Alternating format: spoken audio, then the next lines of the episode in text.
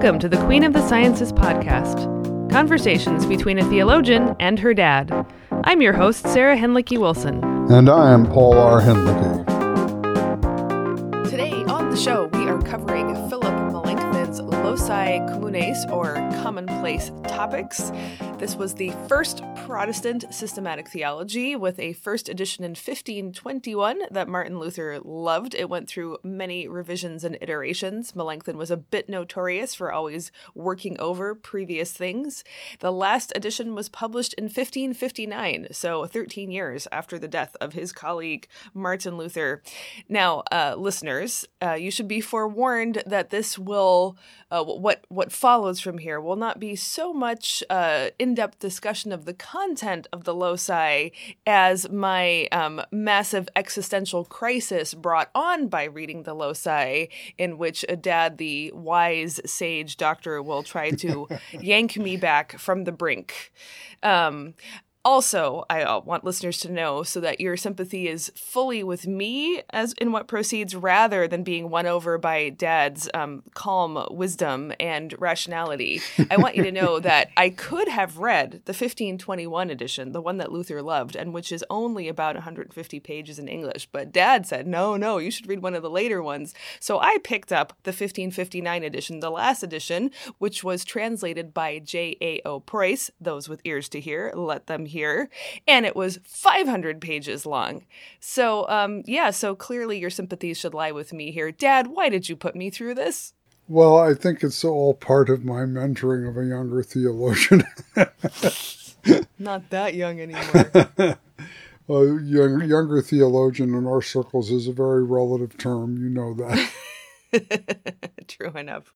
Yeah, look at. Um, uh, I, I, have um, thought that it's important for the tradition of theology that arises with Luther to take critical account of its uh, two the two-headed monster of Martin and Philip, which gave us birth, and uh, the historical legacy of Lutheranism, as opposed to uh, more uh, more strictly the the um, the tradition of theology that stems from Luther has a lot to do with Philip Melanchthon, and we don't really understand uh, all the um, internal uh, twists and turns and contradictions within Lutheran theology um, until we come to terms with uh, this dual uh, uh, siring of our tradition.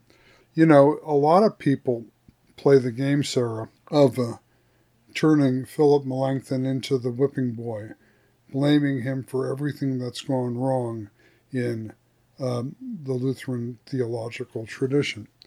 Um, and I want to read a footnote from um, Ralph Quere's uh, Melanchthon's Christum Cognoscere, Christ's Efficacious Presence in the Eucharistic Theology of Melanchthon, published in 1977.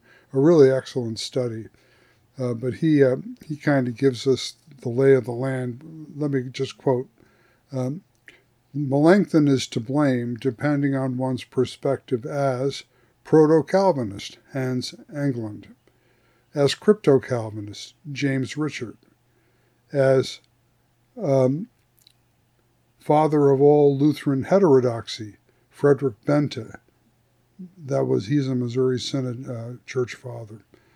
Uh, father of all Lutheran Orthodoxy, Jaroslav Pelikan, uh, Ernst Troeltsch, and you might add there uh, Jacob Preus and his, the, that school um, that's now entrenched in, in, entrenched in, in, Fort Wayne Seminary uh, that's so attuned to Lutheran Orthodoxy. As father of Reformed Orthodoxy, Heinrich Heppe, um, and Karl Barth, as father of modern theology, along with Daniel Migliore. Uh, now, look at one and the same historical person, Sarah, cannot simultaneously be all of these villains. Yes, but if one and the same person elicits that reaction, one begins to wonder about, I think the term I have used is squishiness. Shall we start right there then? Well, I want to say one more thing about the first edition of the Loci in 1521. Several things about it. Uh, I always um, uh, take this quotation and I use it in my own work. Um, Theology is knowledge of God as given in the gospel and appropriated in the church. Melanchthon writes in earnest invocation of God, it is necessary to consider what one wants to address, what God is, how he is known, where and how he has revealed himself, and both if and why he hears our pleas and cries. So, the subject matter of theology for Melanchthon, at his best, is God. And theology is the knowledge of God.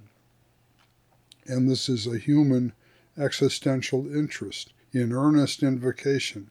Consider what you're talking about when you utter the word God, and consider on what is your access epistemically uh, to the invocation of God, uh, how God reveals himself, uh, whether and how he hears uh, our troubles and cares about them. So I think that this is, when you consider how esoteric and metaphysical the theology of the medieval period had become in the schools, uh, this is a, a kind of a, a charter statement for a new style of theology that became Protestant dogmatics. I know you used the term when you began tonight with the term systematic theology.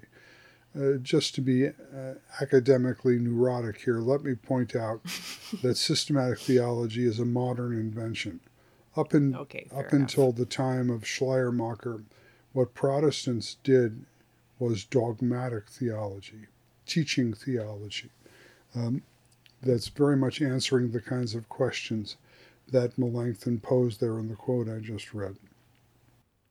Fair enough. And I think actually this will be a point we'll need to return to because uh, uh, my experience reading this was it was very easy to read into it or read out of it a lot of modern rationalistic post enlightenment approaches and concerns which of course is anachronistic and false.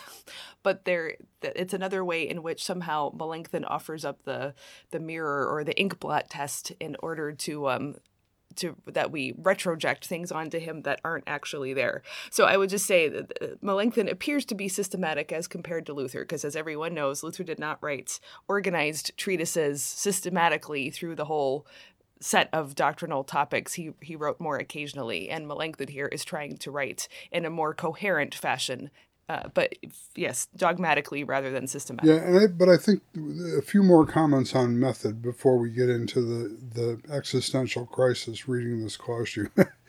First of all, what Melanchthon does, loci communes means in plain English common topics, and it's he takes a topical approach to organizing the biblical data. Um, and this is uh, kind of like the Bible dictionary approach to theology if I can use an anachronism, that but does more or less kind of illustrate the point. Um, but what we should also recognize is that the key to the Loci Communes that he wrote was he takes the epistle to the Romans to be the canon within the canon that structures and organizes the entire um, treatise that he's writing, the common topics. So he has common topics on the nature of the natural knowledge of God, the uh, religion of the law, um, the revelation of God's will in the law, the terror that this uh, law produces in human hearts, the gospel as God's address to the terrified, and on, on and on, following the entire course of the letter to the Romans which provides the structure for his Loci Communes. And one final thought on method. The Latin word for preaching is predicare, to predicate. That, and this is behind Luther's statement in The Bondage of the Will that we referred to in a previous episode take away assertions, take away predications, and you take away Christianity. So the whole idea here is that Christianity consists in assertions, assertions of the truth of the gospel in various dimensions. And preaching is, in an informed way, to make these predications, to say, uh, Jesus is the Christ, the Son of God, and for his sake your sins are forgiven. Those are predications, both objectively uh, regarding Christ and subjectively applying Christ to the auditor of your sermon. Um, and so this is what is uh, aiming, Melanchthon is aiming at clarity on how to predicate the gospel, how to formulate clearly theological assertions on which Christianity stands. Informed assertion of the gospel's claim to truth is knowledge of God. And that's kind of the methodological foundations of Melanchthon's whole approach. Well, so far as that goes, I certainly have no objection. I have been known to make an assertion or two myself. But um, I guess, well, so let's let's start off then and maybe just try to tease out why it is it seems hard to get a straight answer out of Melanchthon who is so committed to assertions and knowledge of God such that and that footnote you quoted um, everybody can attribute everything to him so I read this uh, concomitant to and following upon my reading of The Bondage of the Will again and our episode recording on it. And I was so struck by Luther's relentless clarity about where salvation and faith come from and as to use the word I used before, the apparent squishiness of Melanchthon on this topic. And I kept waiting for it to clarify that, well, maybe in the next, you know, he's kind of setting things up in this locus and he'll get to it more clearly later on. And I even went through and took a collection of quotes, and even then I had a hard time getting him to nail down what he actually meant. But the Gestalt impression I come away with, and I have some textual evidence to back this up, is that Melanchthon stresses most heavily thinking the right way about God. Um, and again, listeners know we care very much about thinking, but there is something about making thinking the the centerpiece of right faith um, that was a bit alarming. Not so much because it's um, propositional or content driven, but because it seems to require a proper uh, an idealized mental state. And again, this is me anachronizing, but I know where that's going to go in revivalism. I think there is actually a kind of continuity between achieving the right mental state and uh, even if you bring in emotions to correct just right thinking, if salvation itself is the right mental state, that seems quite disturbing. but then the second thing is that it seemed to me Melanchthon was saying that once you have persuaded yourself or been persuaded by the content of the gospel to believe, then God gives you the Holy Spirit with the forgiveness of your sins. It seemed to me, you can challenge me if I'm wrong here, though. I again, I have some quotes, uh, but it's hard to nail them down. It seems to me that for him, the Holy Spirit is the reward for believing, which then makes believing your job, and that is so absolutely at odds with what Luther is saying. Um, so I have some theory. If, if that is what Melanchthon is, say, is saying as we go along, I will uh, uh, give my theories as to why I think he got to that point. But um, yeah, I'll let you react to that now. Yeah, you've really put your finger on, I think, a couple of, of deep problems here, but they are deep problems. They're not simple problems, they're deep problems. So, as to thinking correctly, um, as auditors know, my youth was spent in the Missouri Synod. I'm not totally um, abashed about that. Um, um there's much that I've, of benefit that I've derived from it. But I think that this idea that you go through confirmation instruction at the age of uh, 13, 14, something like that in those days, and that you demonstrate your mastery of basic Christian doctrine in order then to receive the sacrament um, is a kind of an expression of this thinking correctly. Uh, the argument in those days was uh, that you can't take communion if you if you're incapable of discerning the body of Christ, which was taken to mean discerning the doctrine of the true and bodily presence of Christ in the Lord's Supper. So you got to get that intellectually in order to qualify for reception of the Lord's Supper. And that's also why um, you often find lapsed people in this tradition, um, including some loved ones of mine, who will say quite bluntly, I know all that. I don't need the church anymore. I got it. I got it. I, I think that way. I, I, I really believe that Jesus is my Savior. I got that in my head. So what do I need the church for? I mean, you know, that, that, that's kind of the, the, the, the long term manifestation of this kind of thinking correctly approach um, in the way that it's mixed up with what faith actually is. I think you put a finger on a sore spot here.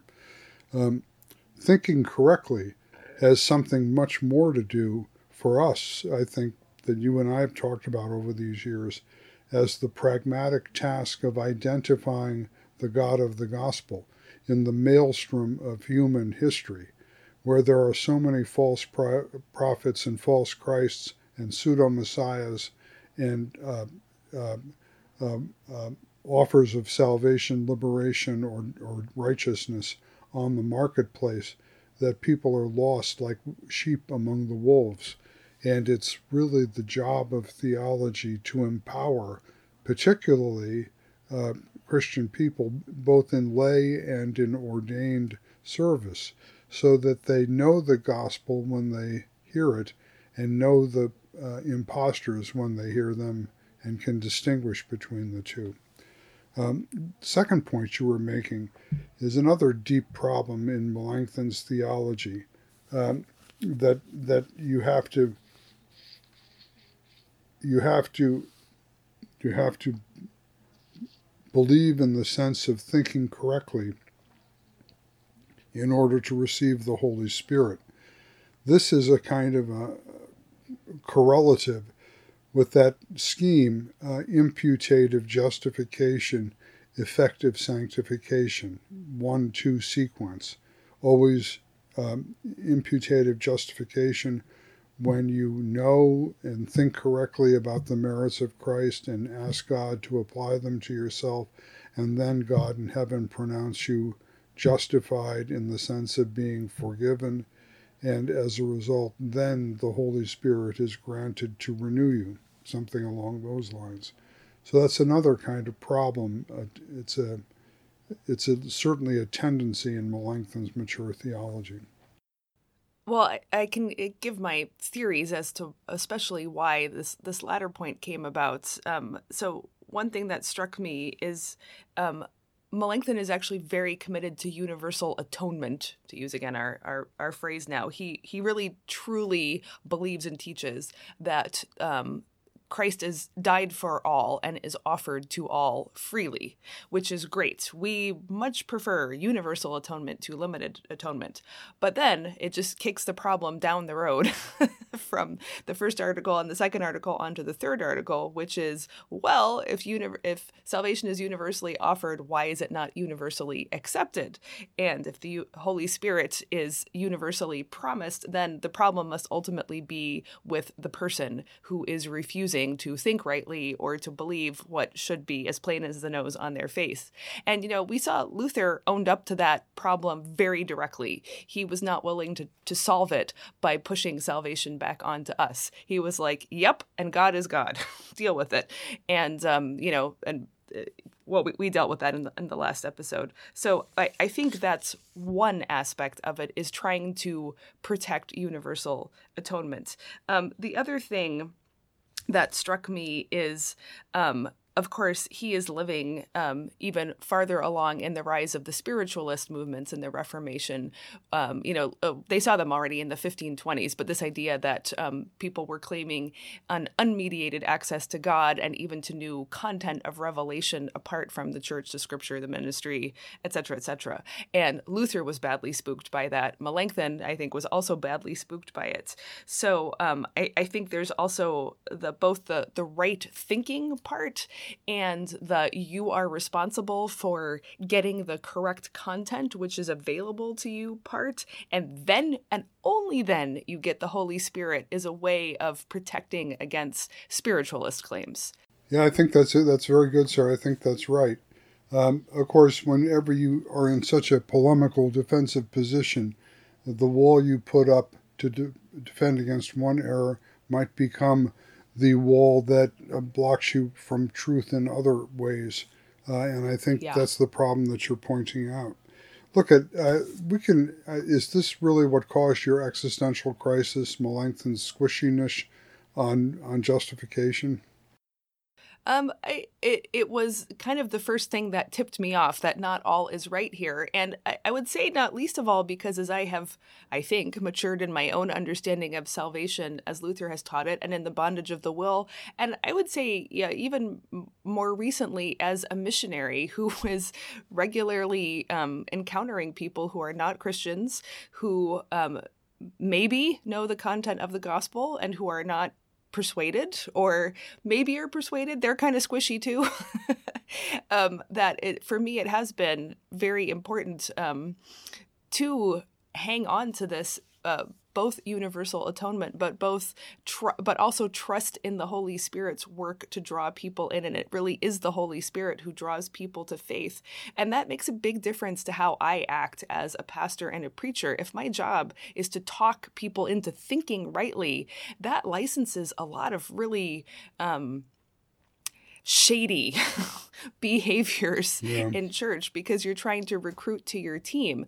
Whereas if the Holy Spirit is the one doing the bringing to faith, then I am absolutely responsible, especially as a, an ordained pastor, to make sure that the content of the gospel, the word and the sacrament, and the community of the church are offered freely and generously to people. But I'm not in charge of bringing them over. And you know, and I mentioned you know revivalism, but you know the the long term effect that we've seen in American Christianity of people well, not just American, but we know American best, of, of people really thinking their salvation is up to their uh, achieving the correct mental state, whether it is a thinking state or a feeling state, is so devastating. And telling people that the grace of God is given to them extra nos outside of us um, is, is profoundly liberating to that kind of religious anxiety. So to me, whether I'm talking from inside the church of, of burned out and anxious Christians or outside the church of people who, you know, uh, aren't quite sure what they think about the gospel yet, if they even know it. Uh, Luther's works better, and Melanchthon's I think is is licenses a lot of bad stuff. Yeah, so, sure, it can easily lead to um, thinking of uh, evangelism as proselytizing and as uh, theology as um, as ideology or theology as propaganda for your religious institution or something like that. And those are, of course, uh, fateful uh, mistakes, uh, and one of the reasons why so much Christianity has brought discredit upon itself.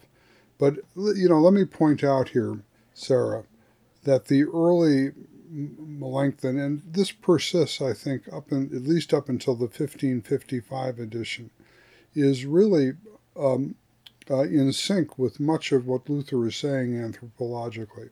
Here's a quotation from the 1555 edition. The miserable human heart stands like a desolate, deserted, old, and decaying house, God no longer dwelling within, and winds blowing through, that is, all sorts of conflicting tendencies and blasts drive the heart to the manifold sins of uncontrolled love, hate, envy, and pride. Well, you could that could be be taken right out of uh, Luther's De Servo Arbitrio now. fair enough. Fair enough. Yes. But that's diagnosing the problem. Well, how about the cure? yeah, of course. And of course, Luther's cure is the necessity of the, uh, the Spirit's work uh, in, in, in bestowing true faith. And that really uh, is the problem when you say that the reception of the Spirit depends on this tiny little bit of human willpower, even if it's in a formulated negatively as non-resistance or something along that that that tiny little bit of human willpower that separates the sheep from the goats. Now melanchthon uh, said that in the 1530s and he was greatly chastised for it and kind of tried to back backpedal from that assertion and that's what leaves his theology so squishy on the questions that, that you're asking about. He was really caught, uh, on the one hand, between moderate Catholics who were trying to reconcile with the magisterial Reformation and um, the uh, Lutherans, led by Flacius on the other side, who saw every attempt of Melanchthon to clarify the free the free will problem with the Catholics as a betrayal of the Reformation. Um, but I think what you're getting at is that these conund- these conundrums uh, between divine election and human choice uh, are just uh, endemic to the whole Reformation project. If the and here's my point, Sarah, if the whole controversy is interpreted on the level of anthropology, if you have competing anthropologies and classical Catholic theology that are Thomist with reason on top and then will in the middle and then the desires or passions on the third tier below, and in which the reason ought to rule uh, and the will ought to obey reason and control the passions. You have that on the that kind of th- uh, three-tiered anthropology on the Catholic side, and on on the Gnesio Lutheran side, you have almost an unmitigated hedonism.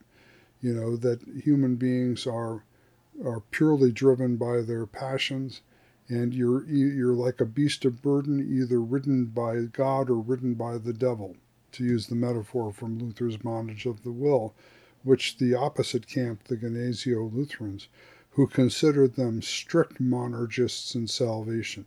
God alone does everything, and that's what you have to assert, and that's what you can never debate, right? And Melanchthon's caught between these two forces, and he's trying to make sense out of the divergence between them. But here's what I want to get at. The problem is that you're debating this whole issue on the plane of anthropology. And what really uh, ought to have been done was to argue the point on the plane of Christology. In that respect, I mean, that's what I really got out of the bondage of the will this time that we we just talked about, which is that because of the title, as I said, it seems like it's a anthropology treatise, but it's actually, uh, well, let's say, a doctrine of God treatise, and I would say even more heavily pneumatology than Christology, though, of course, you can't have the pneumatology without the Christology behind it.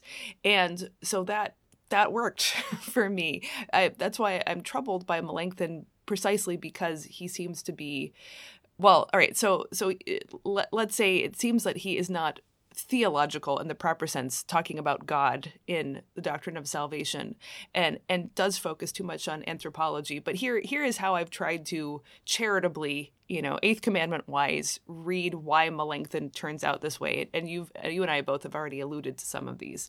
So first of all, he just is a very different person from Luther. He obviously has a different personality. He is he does seem to be more um, mild mannered, uh, maybe. Um, uh, I mean, Luther was brilliant, but Melanchthon is more like egghead brilliant than, um, you know, passionate genius brilliant as we look at Luther. He also did not come through the monastery, so he doesn't have that formative experience of anxiety and legalism. He's a very young man when he comes to Wittenberg and starts immediately working side by side with Luther. And of course, he lives on for a good long time after Luther, too. So, my, uh, from my, you know, previous readings of Melanchthon and both biographies and, and what he's he's written, I think he is afraid of different things and that's one of the reasons his theology comes out differently at least in, in, some respects. I think he's much more afraid of antinomianism than he is of legalism.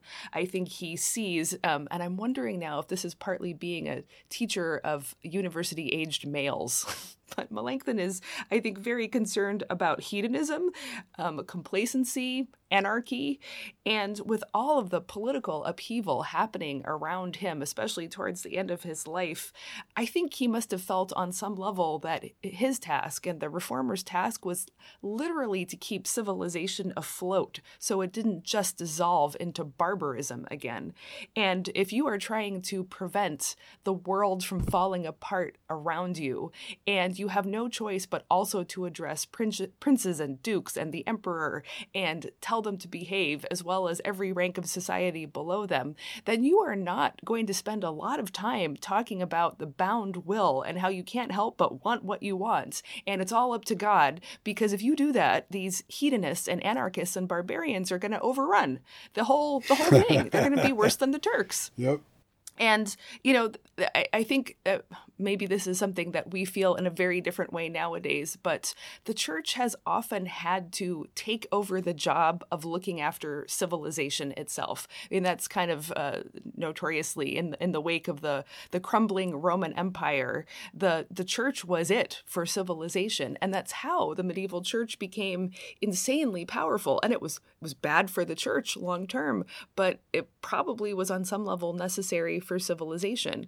And um, and I think a lot of the the best of the liberal Protestant project that I've become slightly more sympathetic to as we've looked at people like Niebuhr and Martin Luther King is trying to say like oh, that the church the the religious spiritual realities have to speak to civilization because we have to have civilization. Anarchy is bad. But also it's not like civilization run by pagans is a picnic. The Roman Empire was not a great place to be. The third reich was not a great place to be. Communism is not a great place to be.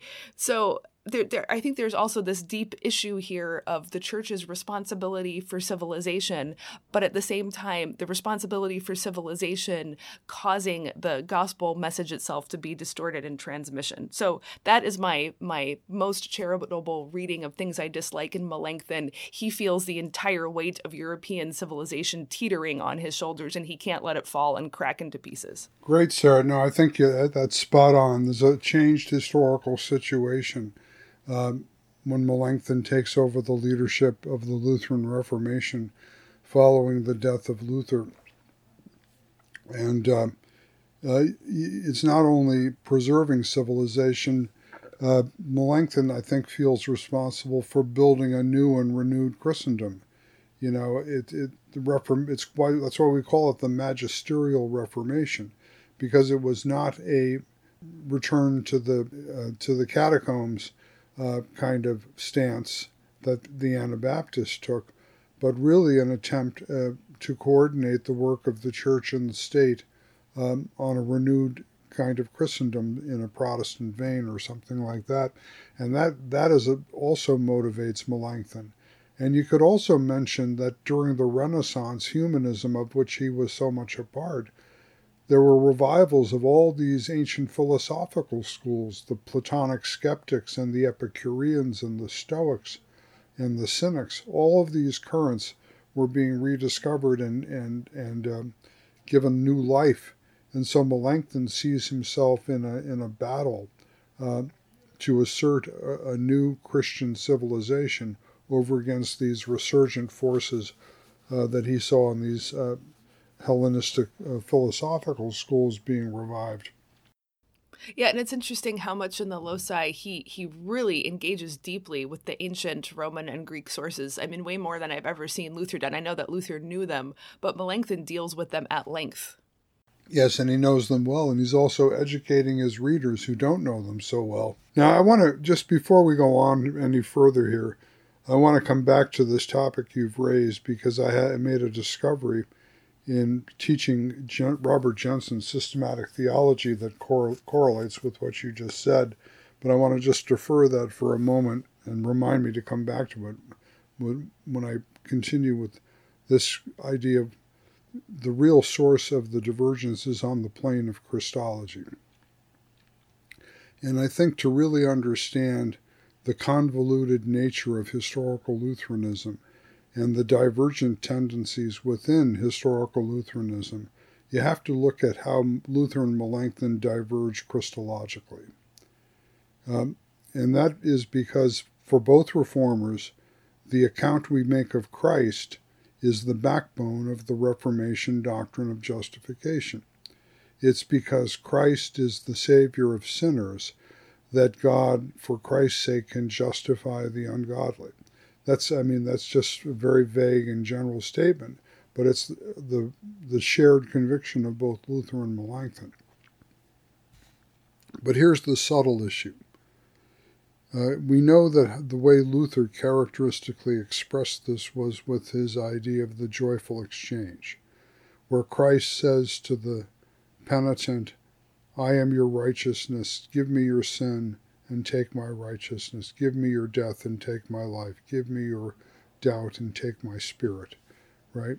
So the joyful exchange is this nuptial uh, arrangement in which Christ takes all the negatives of the believer in order to confer on the believer all of his positives. Now, here's the issue Is this a metaphor of being?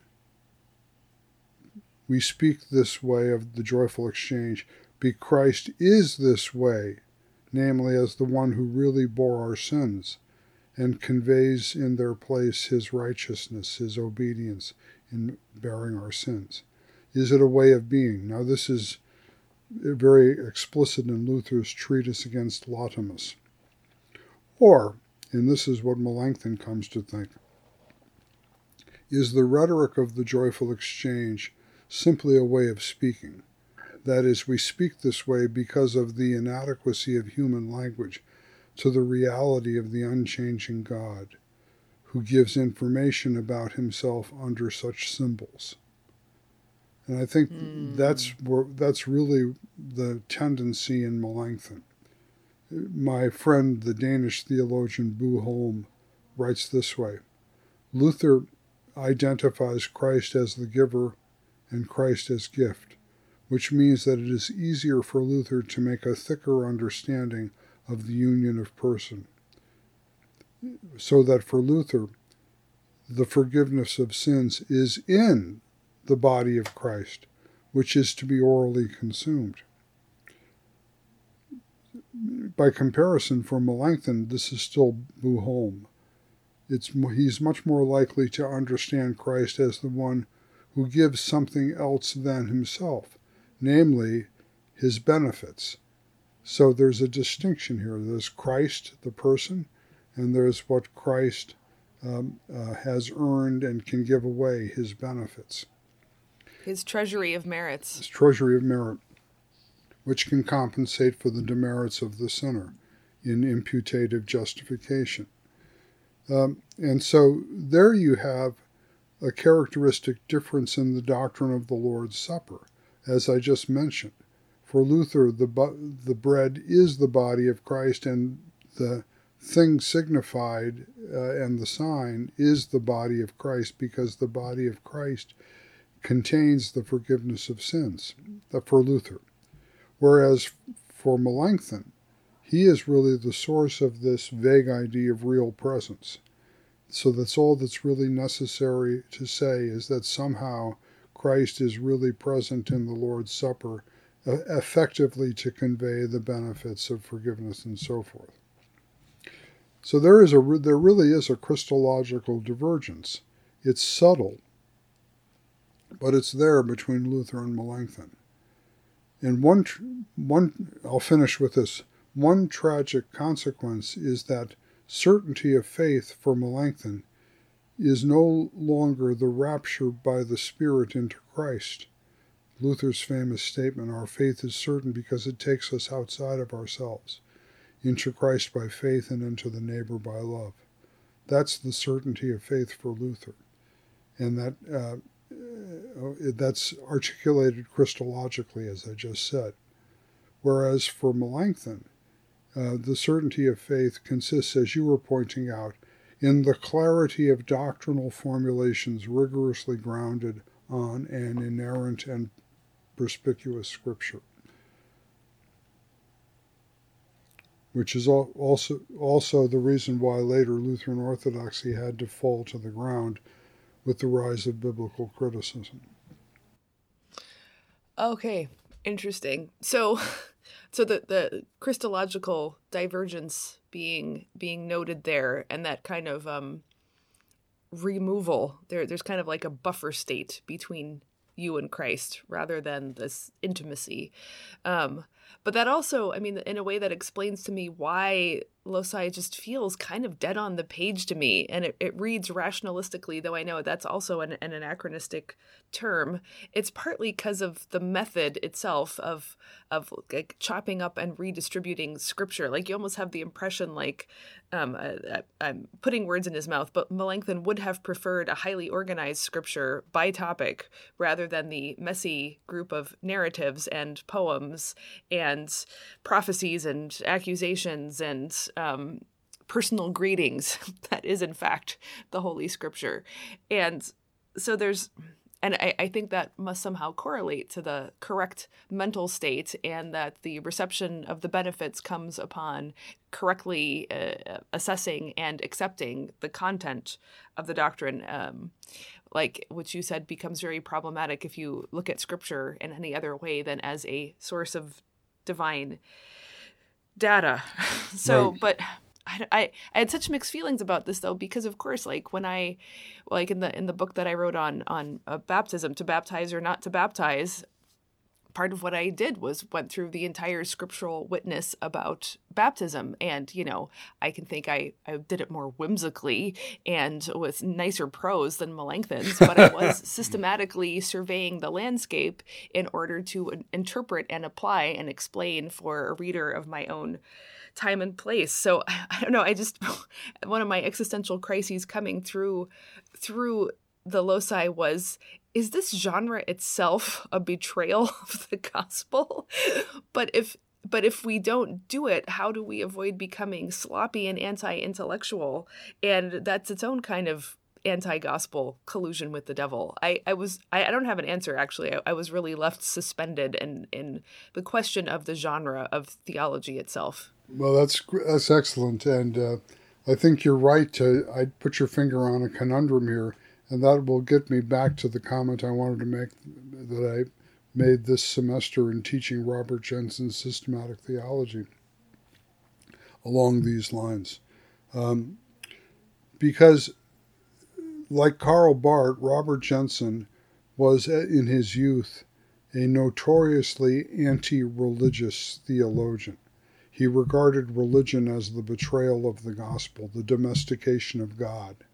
So the early uh, Karl Barth, in this respect, and the early Robert Jenson are very much in the train of the volcanic Martin Luther, right? And and they regard this kind of logic chopping of scripture and redistribution into organized specific topics as a rationalistic imprisonment of the dynamic force that the, the resurrection of the crucified unleashes upon the world. Um, and so um, uh, Jenson maintains this, in this sense, this anti religious posture throughout his entire life, except towards the end. When surprisingly, uh, in the second volume of his systematic theology, religion starts to get some kind of qualified re endorsement. Uh, suddenly, it's necessary to have bishops and even a reformed papacy and um, an ordained ministry and a dogmatic theology and uh, on and on and on. Um, you can go through these things in which Jenson is um, seemingly betraying the earlier radical um, apocalyptic um, uh, tone of his theology. So what what gives? What's up with that? Sarah, it's very parallel to your diagnosis of what's going on with Melanchthon. Jenson has become aware by the 1990s of the collapse of Christendom, the unleashing of barbarian forces in our culture, and the threat of nihilism. And he even though he thinks that a religious approach to God cannot but betray the God of the gospel. He does think that the religions, including the Christian religion, serve as a uh, check against and a buffer against a dike against the floods of nihilism that are uh, are um, generating in Western decadent Western civilization. So I thought that was a very interesting discovery. I'm indebted to one of my students, Jonathan Weint, who actually uh, made a, a, a, rigorous study along these lines and convinced me that he was right. Oh, fascinating. Yeah, I know Jonathan. He's a good guy. So, well, that's, I mean, this could take us far afield. My initial reaction was, but what happens when your churches actually and actively collude with the nihilism and the barbarians in charge of the state? But I think we'll leave that topic aside for the moment. Well, uh, um, no, I'll just mention though, in the process, you know, this this summer semester, I'm doing research on before Auschwitz, what Christian theology must re- uh, learn from the rise of Nazism, and I'm reading. Uh, Mary Solberg's very interesting translation of source documents from the German church struggle. And the the the especially uh, disturbing is the uh, argumentation of the so-called German Christians um, actively col- collaborating with the the National Socialist Revolution as for them an antidote to nihilism. Well, I mean, this is we we so often invoke Jesus' parable about the house occupied by a demon, and the demon gets cast out, but then nothing is put in the house to fill it up, and so it just stands empty. And then the demon comes back with seven buddies, and it was like woohoo, house party. So I mean, the, there's a real acknowledgement of a demon in the house. Um, but you got to put something good in its place because the culture yeah. does not a, a, culture abhors a vacuum just as much as nature does. And that's where that that's where we've been urging, Sarah, isn't it? That Lutheran preachers have to learn again from Martin Luther, if not from the Apostle Paul, from Martin Luther, if not from the Gospels. That if they want to preach Christ, if uh, they want to proclaim Christ, they've also got to give their auditors the Holy Spirit. That's their job. Their job is to refill that empty house, not with the Holy Spirit, that image of Melanchthon as the human soul being a deserted, desolate house with all winds of blasphemy blowing through it and occupying it. I mean, that's really powerful. And the antidote is for Christian preachers to give their auditors the Holy Spirit in the same breath as that they present them uh, with Christ. Okay, so then to follow from this back and get back to Melanchthon. I will say, in all fairness, around page 400, I finally developed some sympathy for what Melanchthon was up to. and maybe along the lines of what we've been talking about here, because I had to kind of shift my idea of what theology is or what a book like this ought to be doing. So, like I said, if I saw it as the chopping up and redistributing scripture in this rationalistic, organized way, it really failed for me. But long enough through it, I began to think, well, wait, maybe what Melanchthon is actually doing, I, I think this is more like a handbook for faithful living. This is actually a wise older brother in the faith walking a younger or a less um, tried or developed believer through all these things because actually the book is full of advice it's full of examples it's full of hagiographical examples which really surprised me.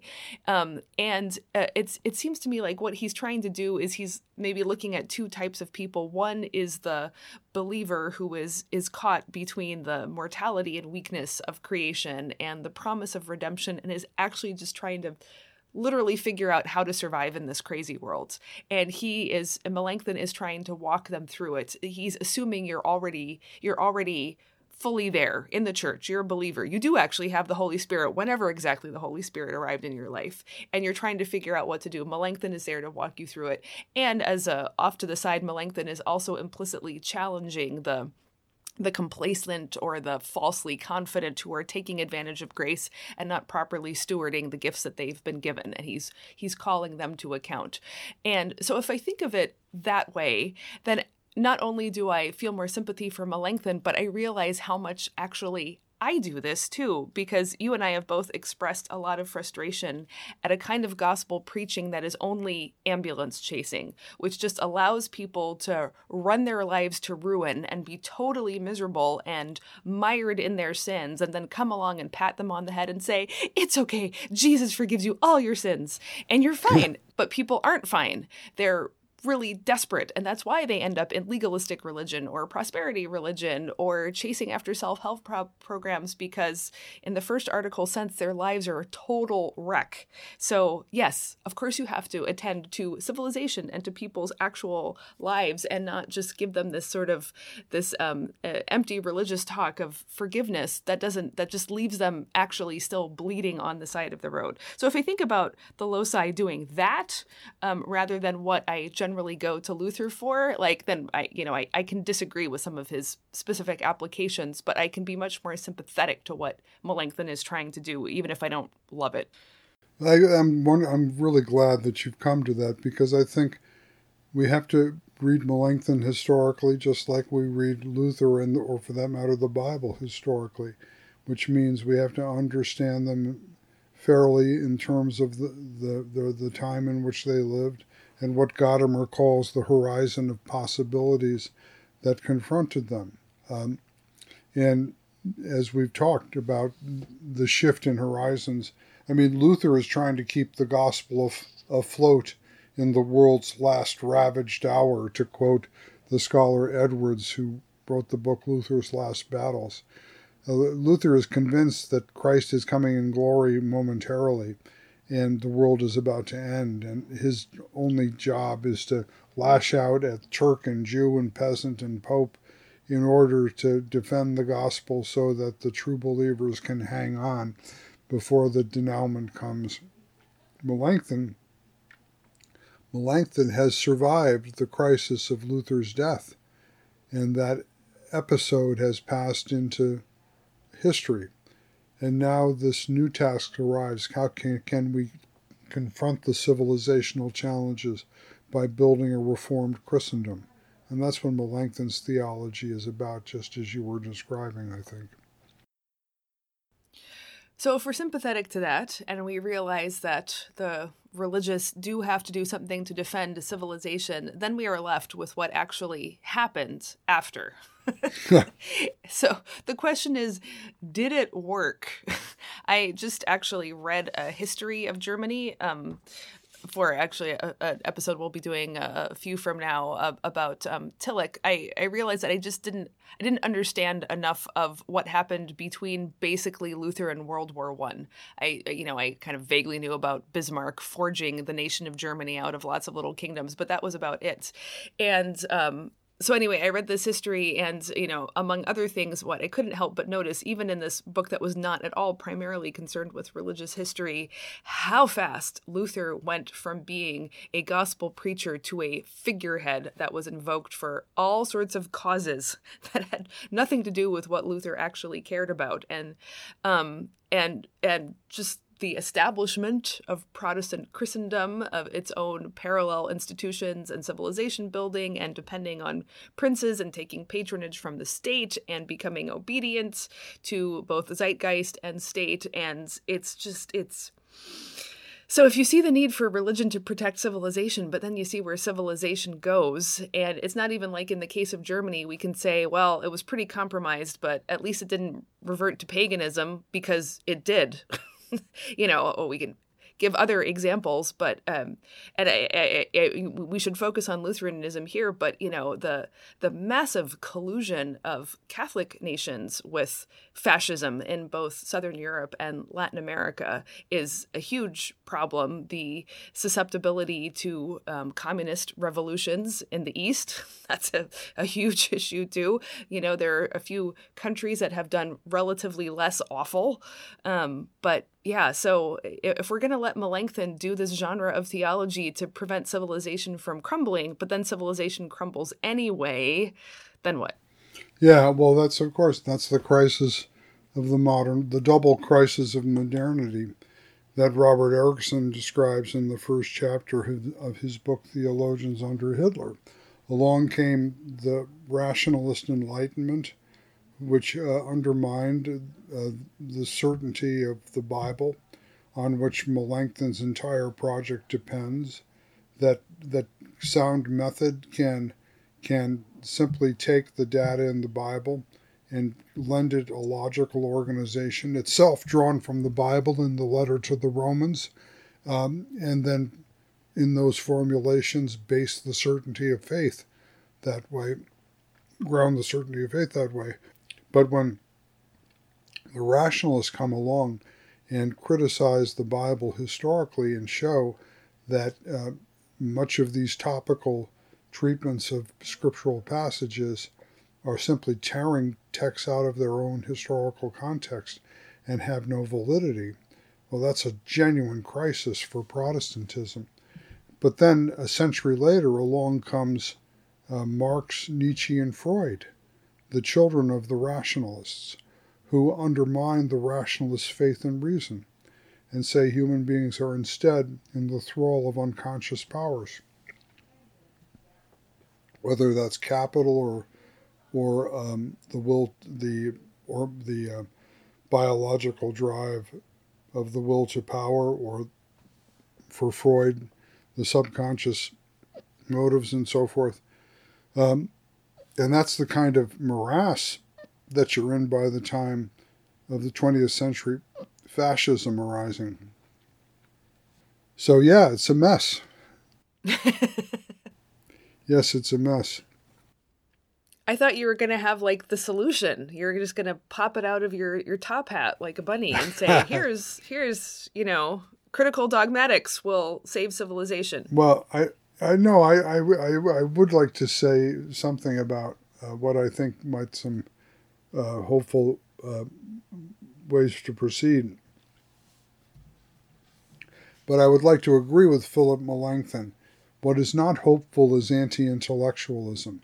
What is not hopeful is unlearned theology and all the various ways in which theology has been dummied down.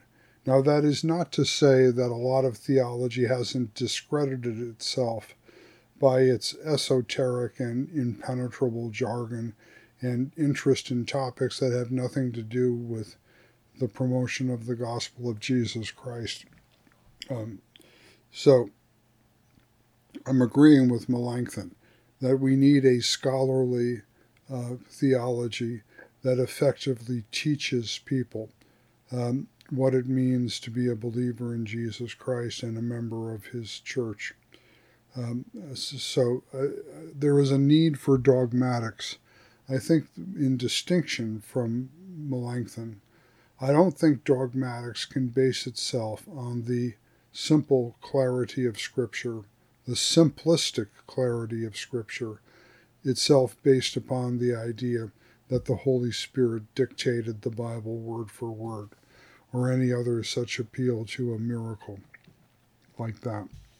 Well, and it, it could also be, again, in its time and place, this loci organization was really illuminating and helpful. And because of where we are, it, it has less of that texture, but it doesn't mean that the ideal of scholarship and clarity aren't, aren't common terms across the centuries. It's just there, there is a, um, a cultural variability to what presents itself as plausible and compelling and helpful and perspe- pers- uh, clear. Pers- perspicuous. I guess that's the word, right? Perspicacious. Perspicacious, Perspicacious, right. No, I think that dogmatics ought to be organized more ecumenically and, uh, and based upon the creeds, the baptismal uh, creed. Um, because the baptismal creed is what every believer professes on the occasion of their baptism, and to which every believer recurs when they return to baptism. And that takes us back to one of Melanchthon's early insights that dogmatics is about identifying the God of the gospel, namely the Father Almighty, creator of heaven and earth, who is the Father of the next name, Jesus Christ, his only Son, our Lord, and their Holy Spirit, who has brought us into the community of Christ for the forgiveness of sins in the hope of uh, the resurrection of the dead, and so forth.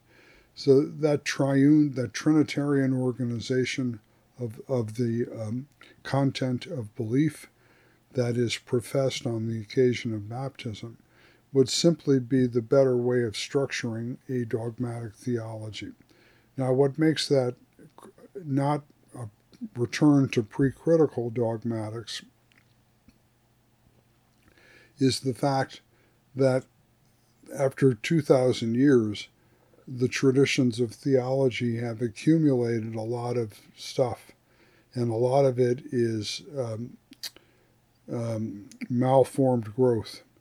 That, that the tree of faith needs a good pruning, so that, and here again, this is in tune with Melanchthon, so that the the uh, what obscures uh, from the heart of the matter can be pruned out of view, so that we can see what the what what the the tree of faith is really uh, um, expressing to us.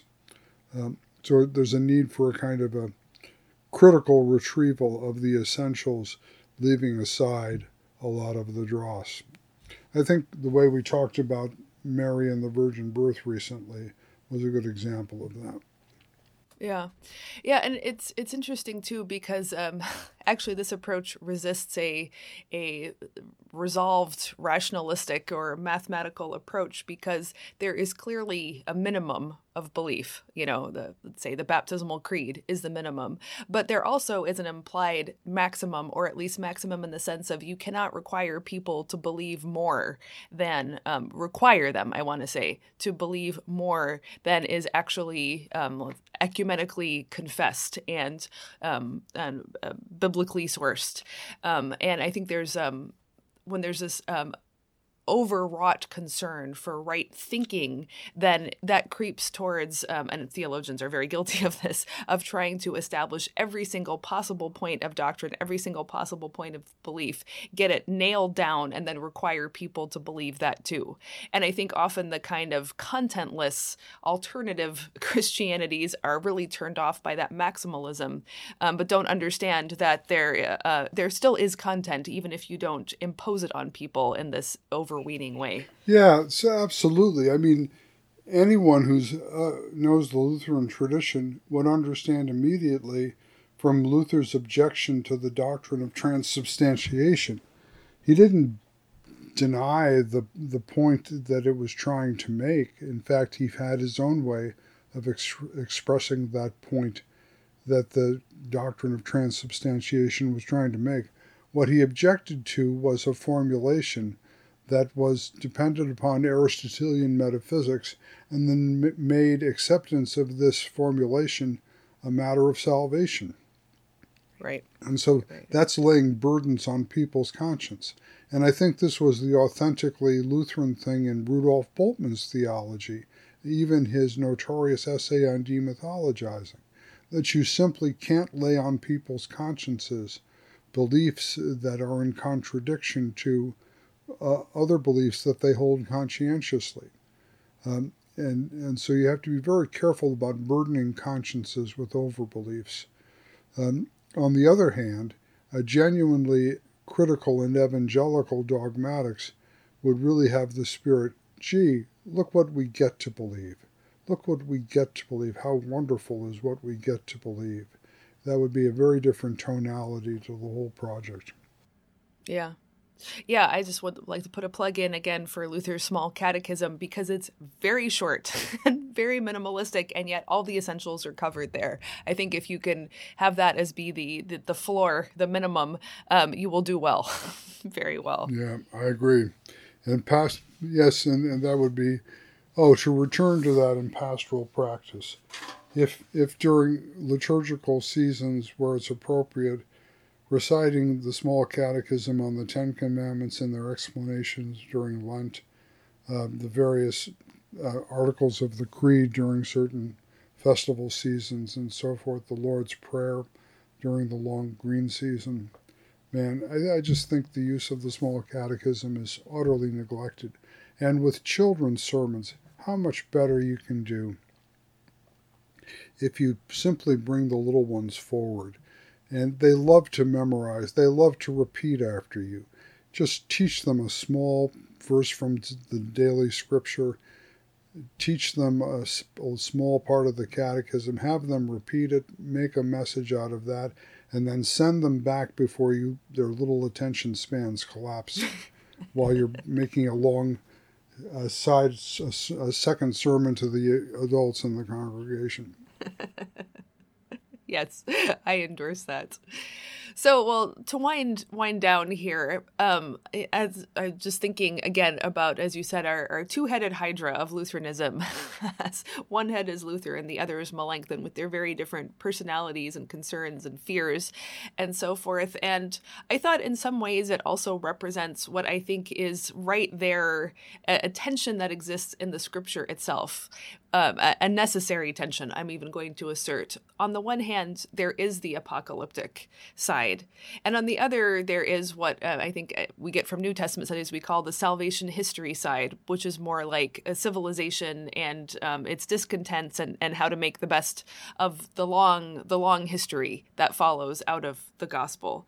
And it seems to me that um, if you live only in apocalyptic, then what you end up with is premillennialism, as we've defined before the idea that there's going to be this massive, violent crisis um, before Jesus reigns with the saints for a thousand years in a very literal sense. And out of that, you get things like the Left Behind series and all the multiple predictions of the end of the world, including by Luther himself, alas, uh, but many uh, in his wake mm-hmm. over the mm-hmm. centuries as well. Um, you end up justifying almost anything ethically because, you know, the end is nigh. We got to do what we got to do to be on the right side of history.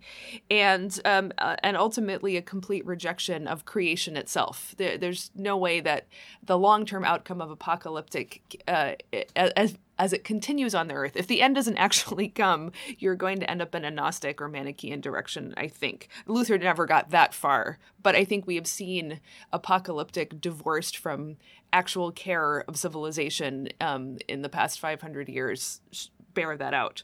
But on the other hand, if you only live in this uh, civilization centered salvation history approach, you'll end up with post millennialism, which is the every day in every way we're getting better and better. Progress is our highest value. Um, and if you progress is your highest value, you end up justifying the removal of people who stand in the way of progress. You sanctify your institutions no matter how awful they are. You collapse the law and the gospel. You collapse the church into the state, and blood and earth become the ultimate concerns because that's how you keep civilization strong and healthy.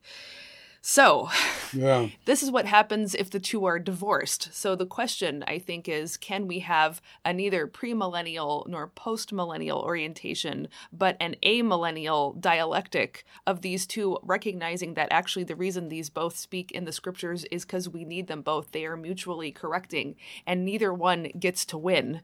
Um, Jesus wins when, when he comes again in glory, but for us to survive in the meanwhile is to keep these two in the very very uneasy tension that they necessarily live with each other. Yeah, I really like that, Sarah. Yeah, there's a dialectic we inherit, say, in between the historical Apostle Paul and the portrait of Paul in, in the book of Acts, uh, between these two motifs that you're talking about. That I think, uh, I think that's right. Now, the, of course, the historical problem has been that the salvation history model swallowed up and obscured the apocalyptic, which then went underground and then came out in all these reactionary movements and ways in protest against the false pretensions of Christian civilization based on the salvation history model. So I think you're right. We need a kind of a, a, a sophisticated uh, dialectic between these two motifs. Then, in times, uh, uh, in favorable times,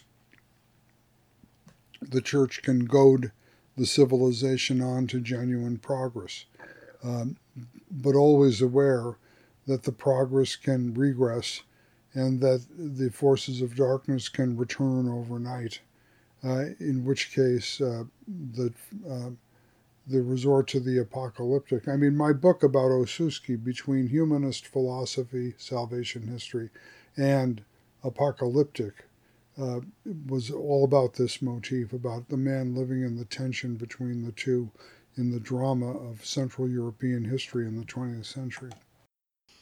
Okay, so that's what we need to do. So, my final question to you, Dad, is Is it possible? Is a church of the gospel actually possible? Well, um, if, if it's not, you and I are out of a job. I think the concerns are bigger than a job, Dad. Yeah, I know. Uh, I was gonna. I'm being a little facetious. I'm already retired, so it's your problem, kid. Thanks, Dad. just like a boomer to say to a Gen Xer. no, what I really think is that in America, at least, and I'm pretty sure this is true in Europe too, we are really going through a profound sifting of the church. And um, these issues that we're identifying uh, will become, um, at some point, um, crucial to the future.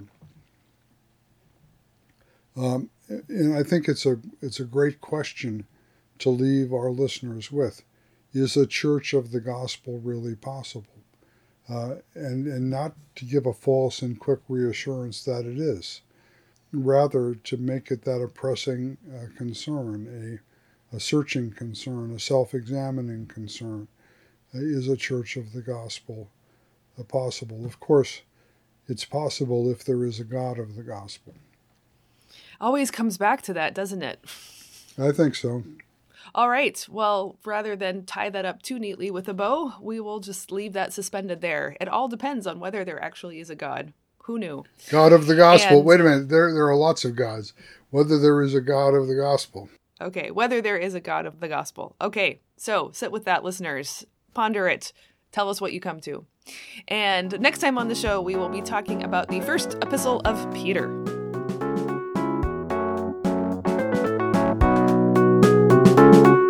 Thanks for listening to the Queen of the Sciences podcast. For show notes and more, visit our website, queenofthesciences.com. To find out more about what we do, visit sarahhinlickywilson.com and paulhinlicky.com. Finally, please leave us a review on iTunes and tell a friend about the show.